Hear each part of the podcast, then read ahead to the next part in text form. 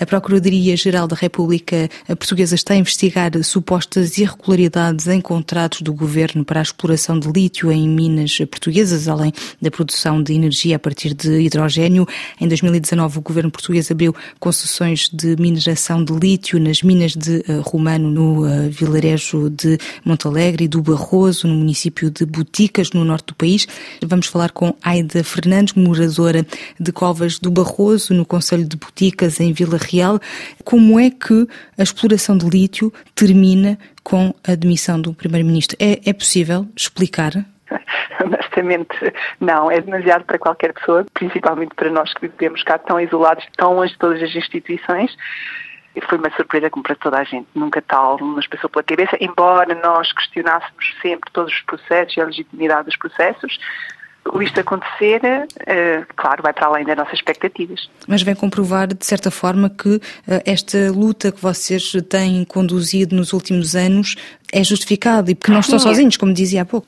Sim, é verdade. Nós, eh, esta, estes últimos acontecimentos vêm, vêm dar legitimidade às nossas suspeitas, que é nós sempre questionamos os processos, como foram feitos, como é que se pode dar um parecer favorável é um projeto com as dimensões que é depois de todas as entidades darem um parecer negativo e de repente muda-se o casaco, ajusta-se as calças, ou seja, faz-se um novo fato, mas nós que conhecemos a área, nós que conhecemos o projeto, é exatamente o mesmo que eles querem fazer como há dois anos atrás.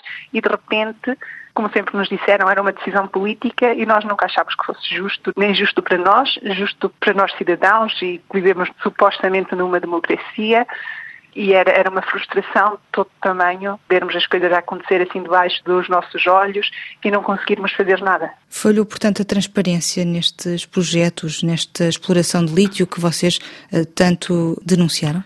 Sim, porque quererem nos impingir um projeto para nós não faz qualquer sentido em nome de uma transição verde e justa, que de verde não tem nada, porque é simplesmente mais uma mina a céu aberto, e justo muito menos porque a nossa nós não somos sequer considerados em todo o processo, porque nós, a população é contra e isso não conta para ninguém. Nós dizemos não, mas ninguém quer saber.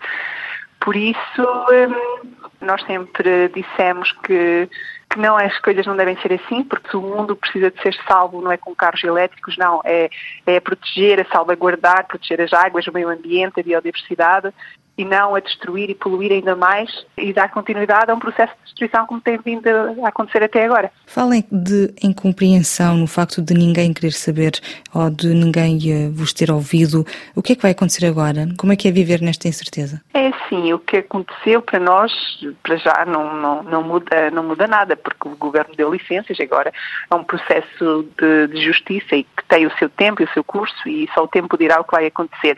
Agora, é claro que nós, a nossa esperança é que os processos sejam impugnados e que se revertam processos porque, porque está em causa são pessoas. Acima de tudo, são pessoas que estão em causa. E vivermos em pleno século XXI, quererem-nos vender a ideia que vivemos num país de primeiro mundo e sermos tratados como pessoas de terceiro mundo que, coitados, não têm culpa estarem nessa situação, mas é, mas é, é graças a situações como a que está acontecendo em Portugal, que é de corrupção e de más políticas e maus políticos, e nós não podemos compactuar, e então continuaremos a levantar a nossa voz e a lutar contra, contra tudo isto e defender aquilo que acreditamos. Aida Fernandes, o que é que espera da justiça? Que se faça justiça não só a nível político, mas também ecológico? Claro que sim. Nós, eh, claro que temos que ter fé na justiça e esperança que as instituições funcionam e que se deu este passo que não seja em vão. Ouvíamos Aida Fernandes, moradora de Covas do Barroso, no Conselho de Boticas, em Vila Real, no norte de Portugal.